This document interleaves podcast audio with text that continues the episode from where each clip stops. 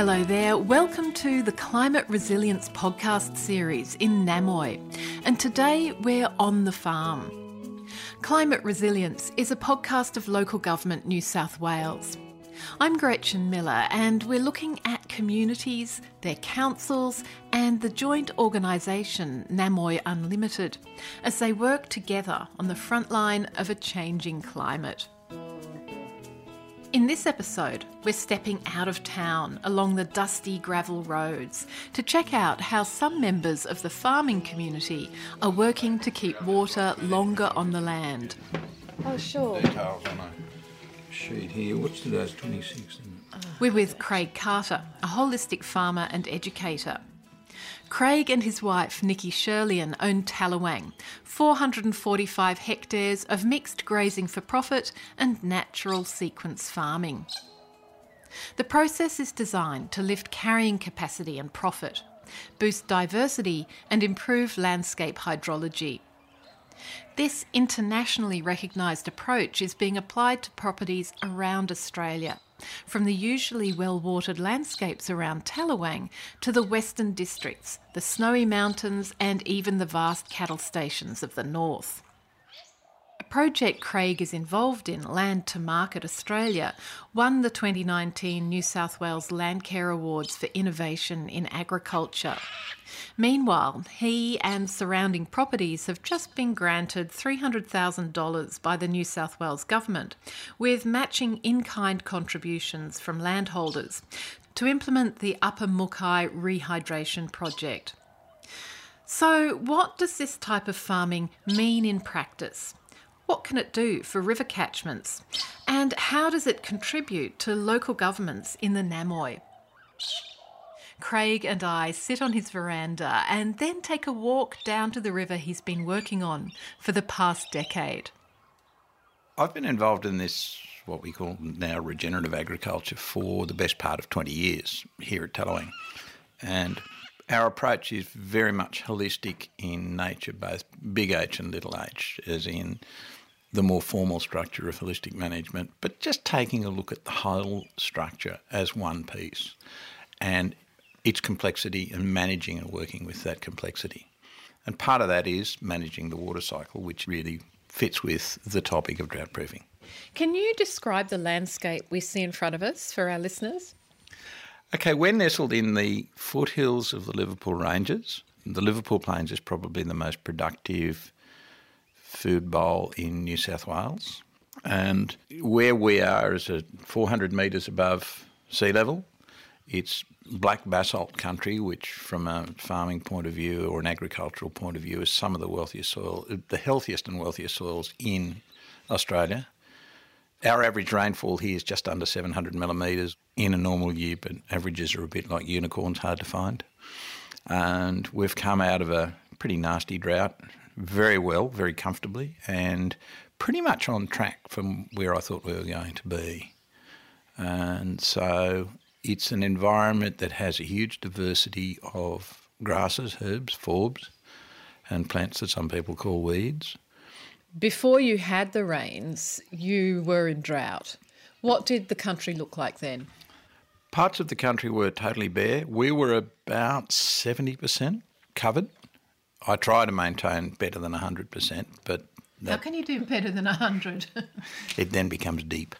It's about depth. Anything above 70% minimises your risk of soil loss due to wind or water erosion. And that's about where we were for most of the drought. So, tell me about the biodiversity of this place. We're part of a, a program called Land to Market, which has a process called ecological outcome verification. EOV is designed to verify that your management is taking you in the right or wrong direction, hopefully not the wrong one and it's in part terms of, of what? In, in ter- terms of biodiversity, soil health, ground cover, overall landscape health. And you know, we, we look at everything from trees to plants and herbs and forbs and grasses and you know small animals, and we do some soil testing to see that we've got a rising plane of soil microbiology and things like that. When he was younger, Craig was a drover for a year, walking cattle along some of the travelling stock routes throughout the country. And he talks about the long paddock.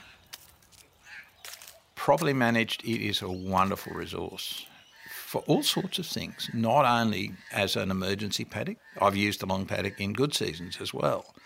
And that actually fits with the holistic sort of thinking that I use because if you're encouraging from a government point of view, if you're encouraging drovers to bring mobs of cattle through just for a short graze and then give it two or three months to recover and then come back for another short graze, you're actually going to enhance the, the resilience of that landscape. The beauty with the travelling stock reserves is because they haven't been farmed conventionally, they have an amazing amount of biodiversity. So, in other words, Australia's been kind of testing out holistic farming for quite a long time. Holistic management's more than just grazing, and it, it's often seen as nothing but grazing, but it's really a decision making process. And that decision making process revolves around what you, as the business owner, the mayor of the local council, have as your your vision, where you want this community, this landscape, this this business to be in two or three or four or five or six generations time. And then having established that vision, you then look at the actions that you can take to head you in that direction. And by doing that, and you look at it and say, well, you know, is it taking us where we want to go? Where are we going to get the money? Is it socially acceptable? There's about eight or nine questions that you kind of think about and just go, yeah, yeah, yeah, yeah no, no, no. Are we going to make a quid out of it? The grazing side of it, it's almost an adjunct to it. You bought this land in 2001. There was a dry summer. It was fairly simple in terms of its biodiversity. And you wanted to try holistic farming. What had attracted you to it? I'm firmly of the belief that everybody in agriculture is accountable for three things they're accountable to their community, they're accountable to their environment, and they're accountable to themselves. And if you're hitting all three of those, then you're regenerating your landscape, you're providing quality food for your community, and you hopefully, not hopefully, you should be making a profit. The limiting factor, Craig tells me, is water. It's all about holding the water in the landscape, slowing the flow of water through the country so that it seeps into the surrounding soils. There are two ways to do this by enriching the soil itself so it holds the water for longer, and by maximising the amount of time water spends on your property. You can increase the number of water storage points, that is, the dams, and you can slow the flow of water along creeks and rivers. And whilst we're slowing that flow down, we're being able to use it and then let it go. Well, we're not letting it go, it's just going, it just trickles down. And, you know, there's anecdotally in the 40s and 50s, if there was big rain in the mountains, it could take a day, two days, a week to get down on the flat. So if you were shearing down on the out on the plains, someone would ring you up and say, It's raining up here. And you, you had a week or 10 days to get your sheep off. Now you've got 40 minutes. And it just zoom. It's like a luge. It just straight down. And we're trying to stop that sort of thing. And that's why I use the terms of restoring the function rather than restoring the landscape. Because you can't restore the landscape. It's moving, it's evolving. But what you've got to do is look to the function of that landscape and see whether, okay, I can do that. I can't get this back. It's going to be 200 years before we get back to that. So I'm not going to be able to do it. But the function I can restore. And if I start to get that happening and I put it on that positive feedback loop, and hopefully the next person that buys this place has the same attitude, it'll happen ask you then okay, the focus of regenerative agriculture is to keep water in the soil, as I understand it, and you use photosynthesis to draw carbon down into the soil. The more carbon in the soil, then the more capacity for water cycling. Would that be about it? Yes, it's it's there's a lot more to it. Um, slowing the water down, holding it in the landscape. It's not only the carbon, it's the biology, it's the bacteria, the fungi, the archaea, all of those little fellas, the protozoa, all those guys, if we've got water there, they don't go dormant. You know, protozoa will just curl up and go into a cyst until there's enough moisture.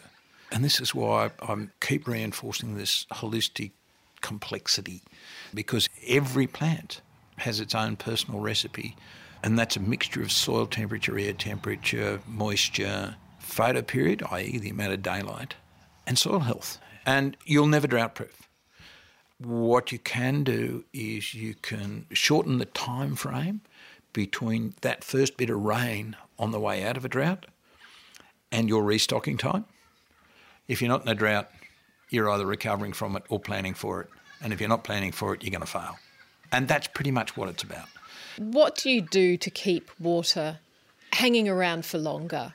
You build organic matter because those cattle are trampling stuff in. They're encouraging the plants to, to grow. How? If they're crushing those fragile plants beneath their hooves. One of the things we do here is very rarely do we graze for more than a day at a time in a paddock. So when a plant's in a paddock that's being grazed, it kind of sticks its head up and says, whoops, they're here, I'm going to get chewed off. They go oh, away. What's the plant do? The plant starts immediately starts photosynthesizing. It starts to grow again. As its leaf material is growing, its root material is growing, its relationship with the soil. And because the cattle are moving on every day, the plants have a chance to recover. And then what does that do for the soil and what does that do for water retention? because the plants, as the cattle have moved on, the plants are now pumping those sugars into the ground. They're starting to create organic matter. The bacteria are also consuming any litter that's on top of the ground. So they're building organic matter. And the more organic matter you can build, the more water you'll retain. A 1% increase in organic matter, depending on the type of soil, will vary from 140,000 litres to 170,000 litres per hectare for every 1% increase in organic matter. It stays there until you suck it out or you bare the earth and it gets evaporated. How can governments, local and state governments, support the efforts that you're making, knowing that, well, particularly with local government, the, the budgets are not huge and the landscape is big. What could council bring to you guys? The councils need to have their own, develop a vision for what they want their local government area to look like. They then need to, as this goes back to the whole thing we started out with, develop a vision, develop a set of steps to get there. Make sure that those steps tick all the right boxes so that we're not doing things that are taking us away from where we want to go. All right, well, shall we go for a walk? Why don't we go for Yeah. So we go up to the foot of those trees. Right. We head down to the Mooki in Craig's car, passing his cattle. Oh, I'll just, we'll go out and have a quick look at the paddock. Then we'll come back. And on the way, Craig shows me how one paddock differs from the next, and how the time spent in any paddock is so short it's never grazed to the bare dirt. When we arrive, the creek is crowded with plants and debris. What is this? That's a vetch. Yeah. It's a legume, and that was what they call common vetch because it's only got a single flower. It's a pea of some kind. Yeah, it's yeah, it's when just random like this, it's fine. But if I get a mass of it, what it's telling me is that I'm short of fungal activity in the soil, so I need to focus more on building my fungi rather than my bacteria. It's about managing your grazing so that you can build your fungal content of your soil. Your ideal relationship's about 1.6 by weight fungi to one bacteria. Okay. So a grassland is a pretty simple environment, so it's predominantly bacterial. Woodland is predominantly fungal. We're starting to see a few more wetland plants, some sedges, and then in the next couple of holes we'll start to see some reeds and rushes and they are Australia's equivalent of beavers. And they will start to sew the landscape together and then. So you've just popped in a whole bunch of. Busted off star pickets and a few branches behind it. Now, the objective there is to trap litter, and you can see where there's been litter trapped. Yep. In, and that just looks like a baleen filter on a whale. So that filter there, because that slows the water down, if you look behind it, there's a, an immense amount of silt that's dropped there. Now, this is the longest that water's ever stayed in this pond in my time. So, what I'm wanting to do is for the next flow to bring the next pile of silt down. And if that fills up, I'm not going to be overly stressed. By slowing the water flow down to a number of pools linked by faster flowing riffles, the water gets a chance to spread out into the landscape. And filling up my aquifer. And yeah, this is one of the really critical things is we've got to keep these aquifers full. And if we keep these aquifers full, we're not stopping water going downstream, we're just slowing it up. I remember chatting with one of my fellow HM educators, and I said to him, if we could increase the soil organic matter above Chaffey Dam, as I was explaining to you, he said one of the councils in the Gwydir have just rung me up to ask me how they can manage their landscape. And this is where the councils need to get involved. Because if they can encourage their landholders to manage their landscape to improve their soil carbon levels and they can measure it and manage it. And if you think of it in terms of big picture climate Sorry. change management, we're lowering the temperature of the planet. It's much cooler. How cool is it in here? I put my hand under the canopy of a small plant, and the soil is cool and damp on a warm sunny day. And what do you feel when you look oh, at it? It's blissful. It's wonderful. Yeah, it's it's a feeling of, of comfort and happiness. Yeah, when things get really, really dry and horrible here, like they did in the drought, you'd come down to somewhere like here and sit down and just bring a cup of coffee or not even bother, just sit and chill out. And it's just that much more comfortable. It's it's got a, a lovely vibe. Craig Carter there, regenerative farmer. And this has been another episode of the Climate Resilience Podcast in Namoi, part of the local government New South Wales Increasing Resilience to Climate Change project, funded by the New South Wales Government. And don't forget to check out our other episodes On the Road, all about how to conserve water in critical infrastructure rural council maintenance, and Regional City Water, where we look at how Tamworth approached its most serious drought in 100 years and what it's doing towards its future. I'm Gretchen Miller. See you next time.